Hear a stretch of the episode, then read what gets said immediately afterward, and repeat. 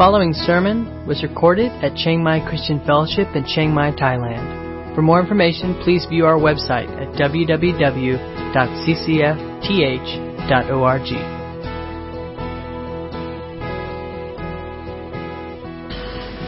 Welcome to Palm Sunday. As we uh, enter uh, the Passion Week, and of course, we'll celebrate Easter next Sunday. Uh, we will be looking uh, this morning uh, in John chapter 12,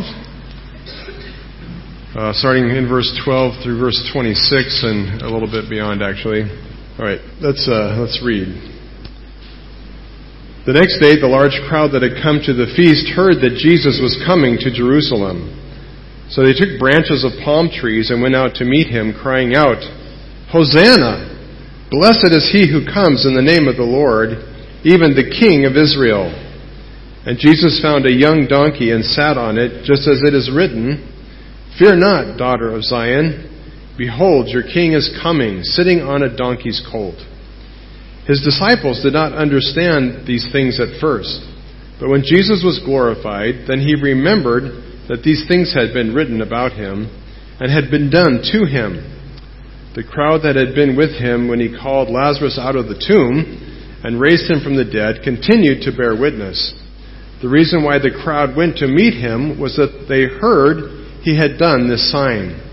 So the Pharisee, so the Pharisees said to one another, You see that you are gaining nothing. Look, the world has gone after him.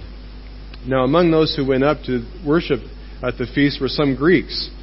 So these came to Philip, who was from Bethsaida in Galilee, and asked him, Sir, we wish to see Jesus. Philip went and told Andrew, and Andrew and Philip went and told Jesus.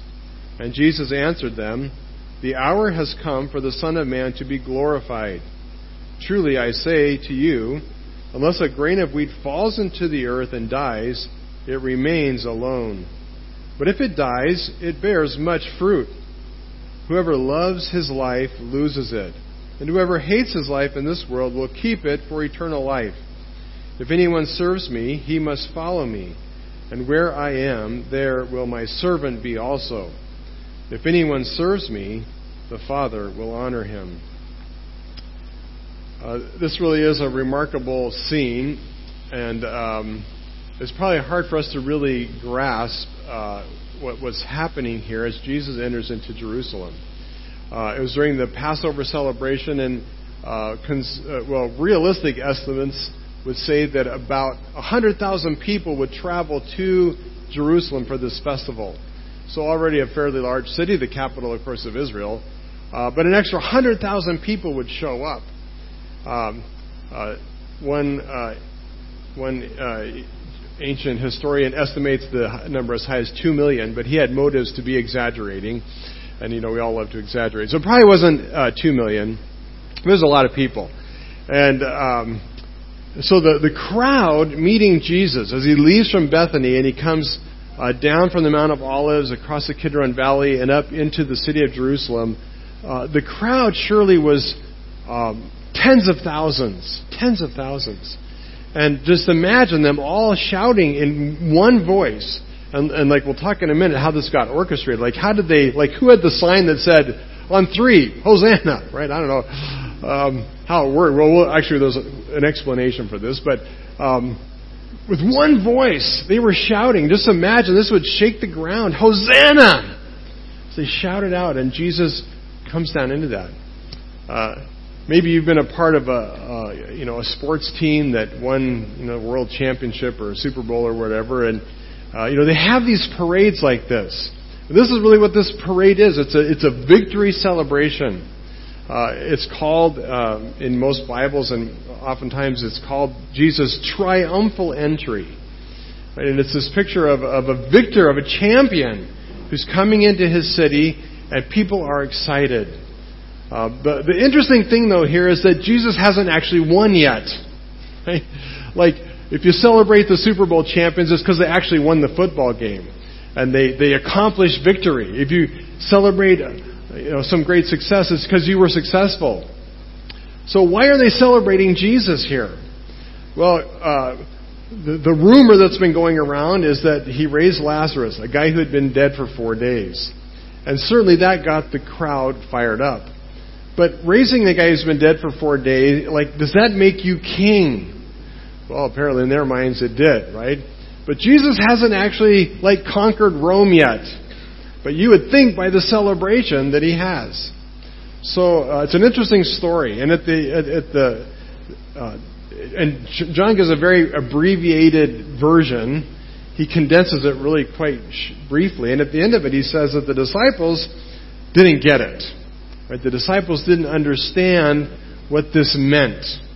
And if I'm honest, I have to say that I feel a lot like the disciples here.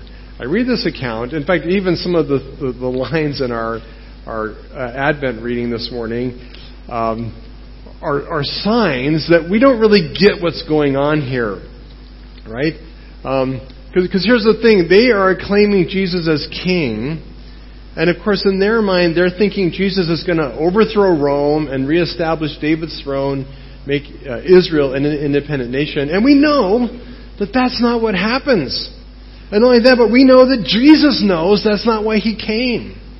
Right? And yet, Jesus seems to go along with this. And there's just something about it that seems wrong.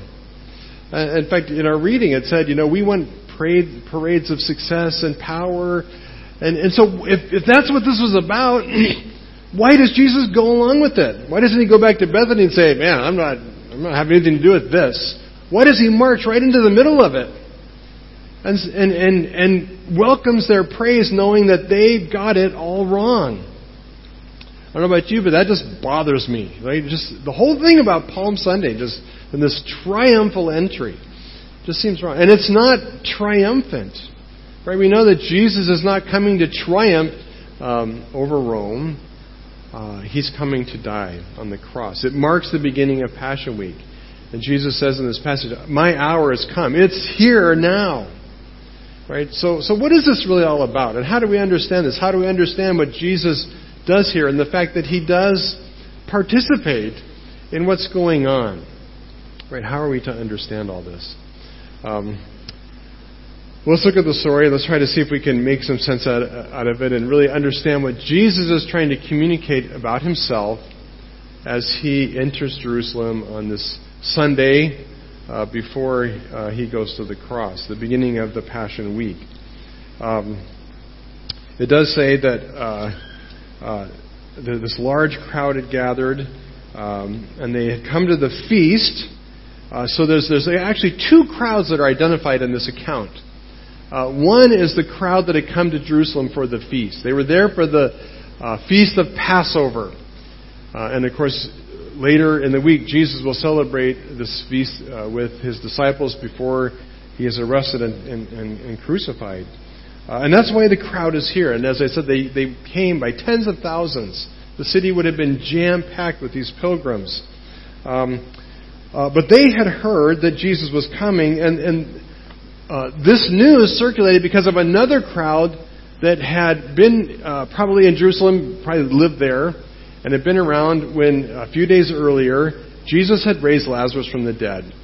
And this wasn't Jesus' first miracle of raising somebody from the dead, but what makes Lazarus unique is that he had been he had died and was like fully dead and buried four days, right?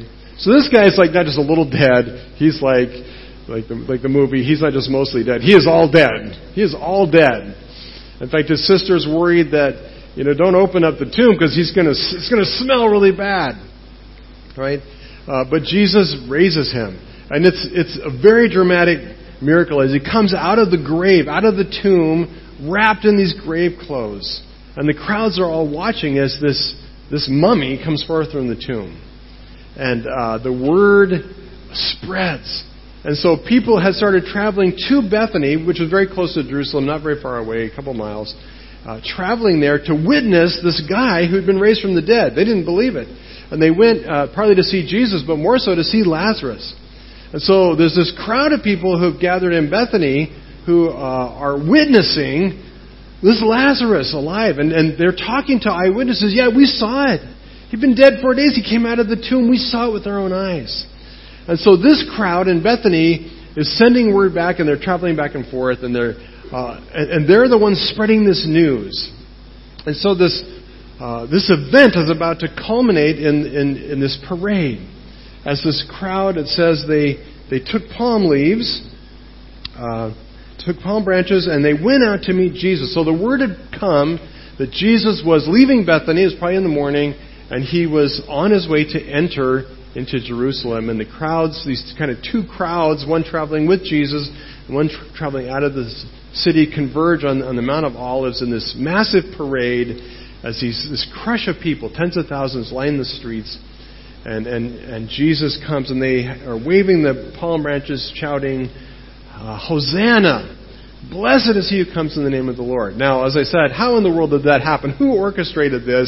And like, who's passing out cue cards? Okay, on the count of three, we're all going to say together, Hosanna. Right? How did this happen? How did it just happen that 50 or 70,000 people all get the idea all at the same time to start proclaiming Hosanna? Did you ever wonder about that? Well, apparently there was like a Facebook page or something. I don't know. At 10 o'clock, no, no, there was no Facebook page. Um, and, and so where did this come from? Where, where, where, what is this about? Well, uh, it helps to understand a little bit about uh, Jewish Israeli history. Um, and uh, there were a couple big celebrations that would have celebrated when they came to Jerusalem. And uh, not the, the Feast of Passover, which is what's going on now, but previously, another feast that they all would have attended was the Feast of Tabernacles. And at the Feast of Tabernacles, every morning they would, they would make little booths and they would bring palm branches to make little, little huts. And they would camp out in these little huts for, huts for a whole week. And every morning during the Feast of Tabernacles, uh, at the temple, they would sing out the Hallel. And the Hallel was a recitation of Psalm 113 to 118. And I dare you to go home and do this, alright? Six chapters of, of, of, Psalms, and they're not hugely long, but they're not short either. And it takes a little while. Uh, but they would sing out the Hallel, these, these six chapters of Psalms. Um, and one, uh, and as they would do that at the Feast of Tabernacles, when they got to Psalm 118:25, which says, uh, "Save us, we pray, O Lord," uh, the word there, "save us," in Hebrew is the word Hosanna. Hosanna. So in Hebrew it would be Hosanna. We pray, O Lord. Uh, we pray, give us success. Blessed is he who comes in the name of the Lord. We bless you from the house of the Lord. They would say that together, and when they get to that part in the Hallel, uh, all the boys and men would have little bunches of um, palm branches and willows and myrtle. And they would shake these, and they would all cry out together, Hosanna! Hosanna! Hosanna! You've got to try this because you're all just sitting there, okay? Together on the count of three, you're going to do this. You're going to shake your palm branches, and three times you're going to say Hosanna. Ready? One, two, three. Hosanna! Hosanna! Hosanna! Okay, now multiply that by a hundred, right? This would have been impressive. Uh, in fact, these these little palm branch thingy dudes were called lulabs. Lulabs, right? Uh, and the lulabs actually got the nickname. They're hosannas. They're hosannas, right? Uh, so interestingly enough, but that was a different uh, festival, so that doesn't really explain what's going on here. But uh, at Passover, they would also recite the Hallel, right? They would also chant it out. And so, as they're getting ready for Passover, it was very natural that they would be reading through and singing and reciting the Hallel, and they would have very fresh in their mind Psalm 118. Um, now, Psalm 118 uh, was not uh, uh doesn't actually mention the king. And if we read in here, they they shout out not just "Blessed is he who comes in the name of the Lord." That's a direct quote of Psalm 118. Hosanna, blessed is he who comes in the name of the Lord. But then they add a phrase that's actually not in Psalm 118. They say, even the king of Israel. Okay, this is kind of taking it all to a new level. This is uh, adding some interesting interpretation to the, the Hallel. Uh, but it wasn't uncommon. And in fact, in, in, uh, by Jesus' day, this had come to be known as a messianic psalm. And, and where it says, the one who comes, blessed is the one who comes. They would have made the one there with a capital O. The one who comes. Blessed is the one who comes. And it was, it was seen as referring specifically to the coming Messiah, the promised king who would restore the nation of Israel. And so they put those two pieces together. and and and there's this guy Jesus who raises raises Lazarus, and there's these people, and they're excited, and they want a king, and it all merges together with all these pieces, and they go out with their lalubs and their palm branches and uh, Psalm 119 fresh on their mind, and they see Jesus coming as their king. Right? And so this is for them a, a time of celebration because they're convinced this is the Messiah. Could the Messiah possibly do a greater miracle than what Jesus had just done? Surely not. Surely this is the Messiah. And so they were understandably excited. And uh, you could just imagine, again, the roar of this crowd shouting out, Hosanna, and believing with all their might that finally, after thousands of years, after waiting a really, really long time, their king was coming, right? Um, even, it says, the king of Israel. Um, now, John, uh, as he writes his, his gospel, doesn't leave that interpretation up just to the crowd. And he knows astute readers will, will, who know the Bible would read this and go, hey, wait a minute, whoa, stop the bus. Psalms 118 does not say, even the king of Israel. Right? They would know that this was added by the crowd, uh, uh, fueled by their messianic fever, but nonetheless, uh, that's not really, was not in the original, right? But uh, John doesn't leave it up to just the opinions of the crowd. He adds his own commentary on what's happening here. And, and he says, um, verse 14, And Jesus found a young donkey and sat on it, just as it is written. And this is John's commentary, okay? Uh, Jesus wasn't wearing a billboard that explained this, right? Um, John explains it in his commentary. And he says, uh, just as it is written in Zechariah 9 9 is the reference, Fear not, daughter of Zion. Behold, your king is coming, sitting on a donkey's colt. So uh, John doesn't leave it up to just public opinion that, that they think uh, Jesus is coming as a king. John affirms it from Scripture. And he says, yes, Zechariah prophesied this. And Jesus uh, came, he found this donkey's colt, and John leaves out all the details about how they got the colt. Kind of skips over that part. Um, uh, but he makes it clear that, that Jesus is coming as a king, not just because the crowd votes, because the crowd wants it or because they think it's who he is, but actually Jesus is fulfilling Scripture here. Right? Jesus is coming as Israel's king. And it's right for him to be escorted into Israel, into Jerusalem, uh, under these terms. Um, because he was fulfilling prophecy. He was fulfilling what was written about him. Um, but in the midst of all this, right, we get this verse 15 where it says, uh, which is true uh, for most of the Gospels of the disciples, and his disciples did not understand these things. the disciples had no clue what was going on. And if the disciples didn't understand, cer- certainly the crowd didn't either. Right? They didn't understand these things. Uh, but when Jesus was glorified, then they remembered that these things had been written about him and had been done to him. Right, so Paul, uh, Paul, John, who's one of those disciples, uh, has this insight now looking back. Right, but when it was all unfolding and, and all happening, he didn't go, "Oh, Zechariah nine nine, of course, behold your king coming on a donkey." I remember that. No, it went by him. Right, it just went by him. The whole thing went by him, and, and probably by the crowd as well. So the question for us is, what exactly did they not understand? Right? So they didn't understand these things. What was it that they didn't understand? That they did, did they not understand that they were heralding Jesus as king? Well, surely they got that. I mean, they, they wanted that, right? They were the ones who said, You're the Messiah, you're the Holy One, you are the king. The disciples recognized that. So it wasn't that they didn't understand that. Um, uh, was that they didn't understand uh, the donkey. Well, I think they missed the donkey, and we'll talk about that in a minute. Um, certainly, they didn't understand Jesus' purpose, right? Um, so, so what we find here, and what, uh, what what's important, is that John interprets this whole event and describes its meaning based on Zechariah 9 9.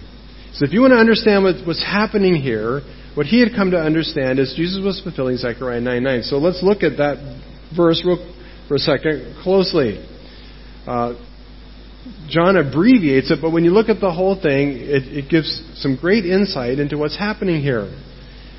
Zechariah 9 9. Rejoice greatly, O daughter of Zion. They were doing that. Shout aloud, O daughter of Jerusalem. They were doing that. Behold, your king is coming to you. Righteous and having salvation is he. Humble and mounted on a donkey, on a colt, the foal of a donkey. Uh, so, so, here's the picture. This crowd has gathered, and in, the, in their excitement, they've all landed on Psalm 18. Uh, they are crying out, Hosanna, God save us. And, and there's truth in that. And Zechariah confirms that. He comes bringing God's salvation. Um, but what was the salvation Israel was looking for? Well, it was actually very different than the salvation that Jesus was about to bring. Right? Um, and and uh, in John's account, it's very interesting because it says that Jesus is coming down from Bethany with this one crowd, and he encounters this other crowd. And he says that then, after they begin shouting, after he encounters what's going on, it says then he finds a donkey. Like the other Gospels give the picture that somehow this donkey was, he was on it all the way from Bethany. But John fills in a little more detail that actually the donkey didn't show up until the parade had started. And, and that Jesus uh, grabs this donkey, this, and not just a donkey, but the colt of a donkey, a young donkey, and he gets on it, and he rides in, making a very clear and dramatic statement on this donkey. And what is the statement? He says, Behold, your king is come, coming to you righteous and having salvation, humble and mounted on a donkey, on a colt, the foal of a donkey, not even a full grown donkey. Um, and the point is that a donkey is not a war horse. Right? Uh, to put it in modern terms, he is not roaring in on a big Harley. Right? He's coming in on a Honda Dream. Right? Um, and, and, and get the picture here. This is what? This is a victory celebration. Okay, as I said, there's no triumph yet, again, other than the fact that they've identified that they want him to be their king. He hasn't won any battles yet. But, uh, but if you did, uh, when, when kings come in, it wasn't, and by the way, it wasn't uncommon or unusual for a king to come on a donkey, right? Uh, donkeys were good, reliable transportation in that day, so that, that was not so unusual.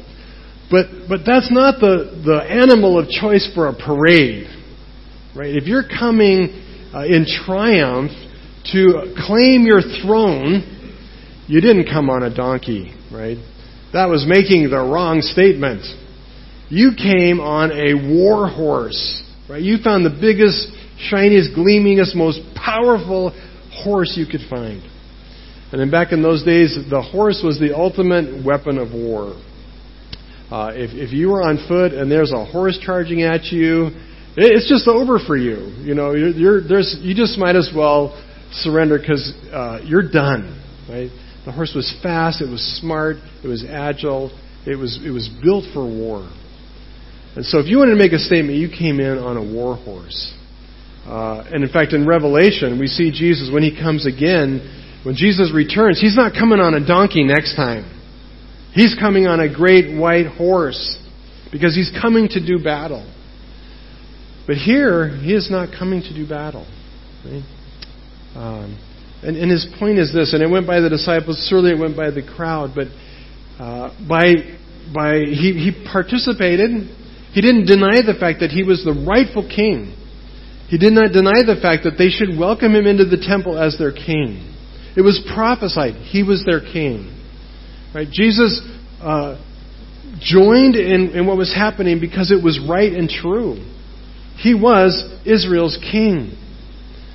Uh, but he redefines what kingdom is, what his, what his king, what his rule will be. He is not coming riding on a war horse. He's coming on a donkey, humble, bringing salvation, but he's going to bring salvation in a very different way. Right? His kingdom is very different than what they are thinking and imagining, and his salvation is not the salvation they expect. uh, to really get more details about uh, uh, Jesus' rule and king and what, what it means for him to be king, I want to jump over to John chapter 19 real quick. In John chapter 19, I'm sorry, John 18, um, Jesus, uh, it's the night of his, his arrest, uh, actually the next morning uh, when he's about to be crucified, and he is now uh, before Pilate. And uh, this idea of kingship, of Jesus being king, is very interesting to Pilate. And in fact, it, appears that the religious rulers and leaders who arrested Jesus bring him before Pilate on the charge that Jesus wants to be king. Right? So this very much ties in directly with Palm Sunday and what happened with the triumphal entry. And so uh, in verse 33, uh, it says, Pilate entered his headquarters again and called Jesus and said to him, and here's the question Are you the king of the Jews? Are you the king of the Jews? Uh, now we know that Jesus always tells the truth. Jesus never lies, right? He's very straightforward about everything. Uh, so how does he answer that question, right? Is he the king of the Jews? Well, uh, on one level, yes, right. Jesus can affirm full on, without reservation or doubt, he is the king of the Jews. Um, but Jesus also knows that that um, Pilate is ask, asking actually a different kind of question, right? Because Pilate, like the disciples and like the crowd, doesn't really understand the nature of Jesus' kingdom. So, so, so Jesus answered by asking a question. Do you say this of your own accord? Did you make this up? Did you figure this out? And I love this. Jesus on trial, and he says to the most powerful man in, in, in Palestine at that time, "Did you like make this up yourself, or did somebody tell you this?" Okay, this is not like not how you like build like friendship with Pilate, right? And uh, uh, Pilate gets it. and he said, "Am I a Jew?" Right? Uh, your own nation and the chief priests have delivered you over to me. What have you done? The other says, "No, I didn't make this up. and I don't really care." Right? I I don't care about you or your country's problems. Right? This is the charges they brought against you. Right? Uh, so so Jesus answered him, "Okay, then." Here's your answer. My kingdom is not of this world. I'm a king, but I am not a king of a kingdom like you imagine it. My kingdom is not of this world. If my kingdom were of this world, my servants would have been fighting so that I might be delivered over to the Jews. But my kingdom is not of this world. Right? Jesus makes it very clear that, uh, yes, he is a king, but his kingdom is very different than what Pilate thinks. Right? His kingdom is not of this world. In other words, it doesn't originate from the power sources and power structures that Pilate imagined. Uh, what, what, do kingdoms and how do kingdoms work in, in the world? Uh, well, a kingdom, first of all, in, in, in biblical thinking, is not uh, a geographical place. Like we talk about the kingdom of Thailand. And by that we mean this place, this space where it's marked by very clear borders and boundaries. And to be in the kingdom of Thailand, you need a, if you're a foreigner, you need a passport. Or you need a, uh, an ID card to be here, right? And that identifies you as part of this kingdom. But in, in Bible times, it wasn't about a place. It was about the effective rule of the king. Right? A kingdom was synonymous with the one who ruled. Right? And um, and so in the Gospels, the kingdom denotes, as one commentator says, the dynamic activity of the sovereign Lord for the salvation of men and women. Okay? God's kingdom is his, his rule, his activity is saving work on the behalf of people. Characteristically, it relates especially to the saving sovereignty of God operative in and through Jesus himself. So, so here's the question and we don't really think about kingdoms much because we don't really have kings and kingdoms. We vote for things. And nowadays, people get in power because, because uh, a majority of people choose them. Well, in, in this day, that would have been kind of weird to them. Because in, in, in Jesus' day, the way this worked is you got power because you controlled the military. That's how it worked. You were king because you ruled the military, and your army was bigger than anybody else's. And that's why Jesus said, look, if I was, if I was trying to get a kingdom like you're describing, then I would have I would have armed my followers and they would have gone to war and they would have fought with swords. Right? They would have rose up against Rome and they would have but I didn't do that. Right? I came in riding on a donkey. And my one follower had a sword. I made him put it away because he was hurting people. Peter, well, it hasn't happened yet, actually. Um, but uh, it's not it's not his way. Right? This is not my kingdom. My kingdom does not derive from force by conquering people through military conquest. That's not how my kingdom works. Um, and so Jesus continues on. He said, so Pilate says, So you are a king. And Jesus answered, You say I am a king. You're right. I am a king, but of a different kind of kingdom. And Jesus goes on and he explains what his kingdom looks like. He says, For this purpose I was born, and for this purpose I have come into the world to, to be the king, right? To be the king of Israel. But notice what he says in verse, uh, chapter 18, verse 37. I come to bear witness to the truth. Everyone who is of the truth listens to my voice. In other words, Jesus says, look, this is how it works. In the world, power is gained through military force. If I've got a bigger sword or a bigger nuclear bomb or a bigger army, I can rule you. And, and, and we we come under the rule of, of governments and nations because they do have power over us. Um, I got stopped the other night, uh, a couple nights ago, Songkran, um, one of these police checkpoints. You know, they're checking for drunk drivers. Thankfully, I hadn't been drinking.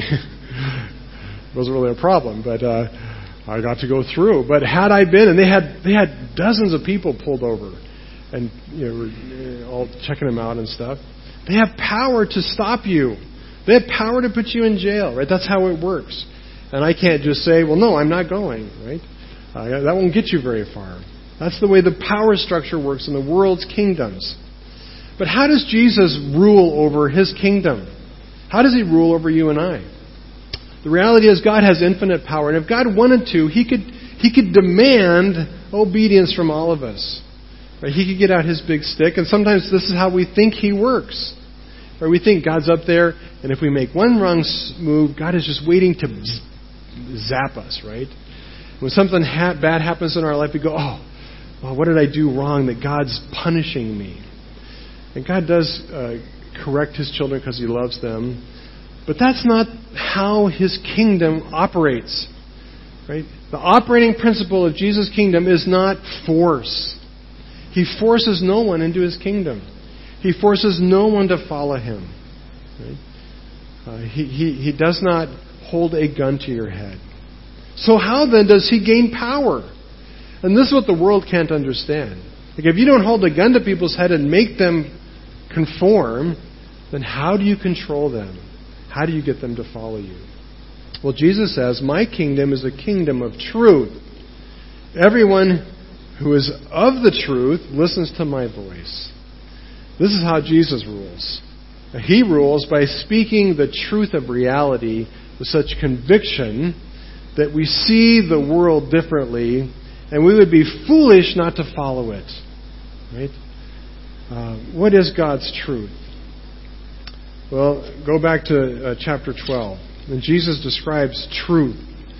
Uh, and ultimately, it's gospel truth, right? The truth that dominates our life is the truth that God loved us so much, He sent His Son to die for us, right? And the more we understand and grasp that truth, the more Jesus controls us. Because we can't imagine living under any other power, under any other ruler. Um,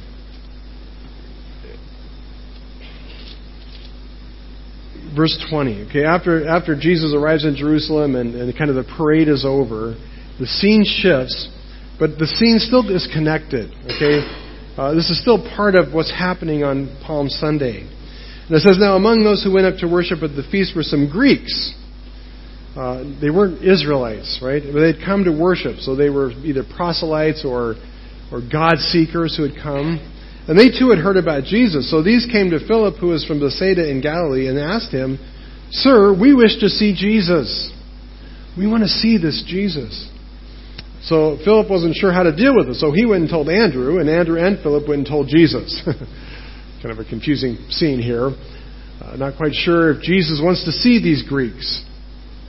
Um, at this point, the Greeks kind of disappear from the story, and it says, And Jesus answered them, probably his disciples, and said, The hour has come for the Son of Man to be glorified. Up to this point, over and over again in the book of John, Jesus has said, My hour has not yet come. My hour has not yet come. When, when his mom wanted him to turn the water into wine, Jesus' first answer was, My hour has not yet come. But now these Greeks show up, and we don't know what, what alarm sounded, what went off, but all of a sudden, things have changed for Jesus. And he knows now that this is it. The cross is looming right in front of him. And he knows the time has come.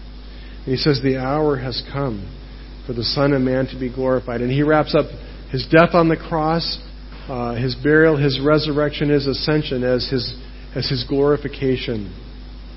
Uh, there's a whole sermon there, but I won't, I won't preach it right now. Um, uh, and then he says this. He says, Truly, truly, here's truth. Truly, double, double, double force. Truly, truly, here's the truth. This is my kingdom. I say to you, unless a grain of wheat falls into the earth and dies, it remains alone. But if it dies, it bears much fruit. Whoever loves his life loses it, and whoever hates his life in this world will keep it for eternal life. Jesus says, here's, here's the truth.